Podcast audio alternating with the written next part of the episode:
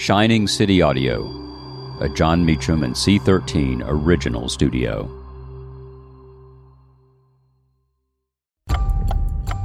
February 8, 1968, the Orangeburg, South Carolina massacre takes place. I'm Jon Meacham, and this is Reflections of History.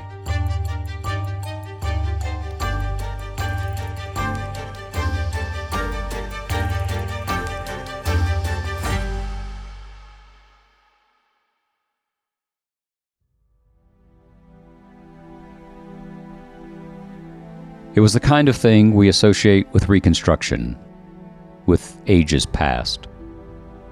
And yet it happened in the United States in the same year Apollo 8 orbited the moon. On this date in 1968, nonviolent demonstrators protesting the persistence of racial segregation in Orangeburg, South Carolina, were the victims of shotgun blasts fired by highway patrolmen. 27 were wounded three were killed.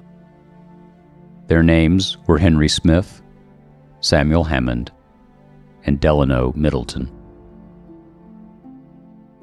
Two of them, Smith and Hammond, were students at South Carolina State College.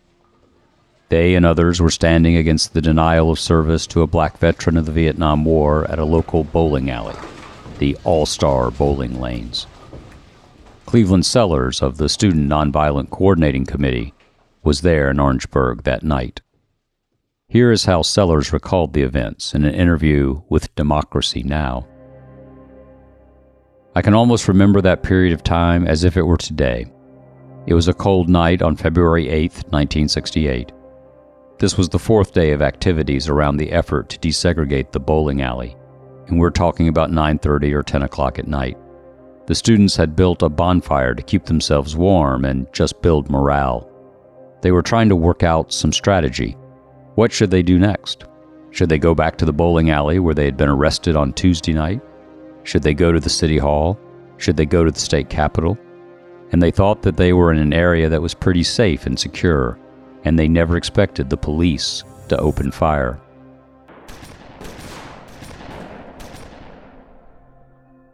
And it so happened that the law enforcement decided to put the bonfire out so they sent in firemen escorted by National Guardsmen, and they put the fire out. And apparently, during that time, an officer got hit in the head with a piece of wood. I suspect it was. That's what they said it was. And that was probably about 10 or 15 minutes after that. It was just the darkness turned to light as the police opened fire. Nine highway patrolmen and one local police officer firing rifles and shotguns and pistols. It was a shock to many of the students that there were no bullhorns, no whistles, no anything that indicated that this kind of extremely lethal action would be taken on these students. And the numbers that were actually wounded go much higher than the 30. Many of the students chose not to go to the hospital, and so their injuries weren't recorded. But it also had an impact, making more victims on other students who were there on the campus and actually witnessed what had gone on. Certainly, the parents of those students who didn't know what was going on were notified that there had been a shooting and several students killed. It was just chaos at that point. It was just a clear case of the police opening fire without any provocation. There was no exchange of gunfire. The students were unarmed. And what precipitated it was the fact that the students on that Monday night went down to the bowling alley and tried to bowl. And on Tuesday night, when they went down, they were arrested. And at that point, the state had kind of in mind a kind of Watts riot, and so they began to gear up. And on the night of February the 8th, it probably was 300 law enforcement officers in Orangeburg, and that included the FBI and Army intelligence and the National Guards, the local and state police. So were called Cleveland Sellers. Thank you for listening to Reflections of History, a creation of Shining City Audio a C13 Originals and Jon Meacham studio.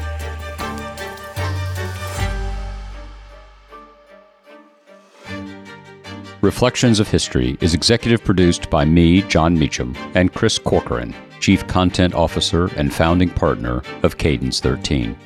Production and editing led by Lloyd Lockridge, Margot Gray, and Chris Basil. Production assistance by Andy Jaskowitz and Adam Macias. Cadence 13 is an Odyssey company. I'm Lauren Sherman, the writer behind Puck's Fashion and Beauty Memo line sheet, and I'd like to welcome you to my new show, Fashion People. On every episode of Fashion People, I'll be talking to insiders about the stuff we're all whispering between the press releases, from M&A rumors to celebrity stylist dish to the future of legacy media. Be sure to follow and listen to Fashion People, a presentation of Odyssey in partnership with Puck available on the free Odyssey app or wherever you get your podcasts.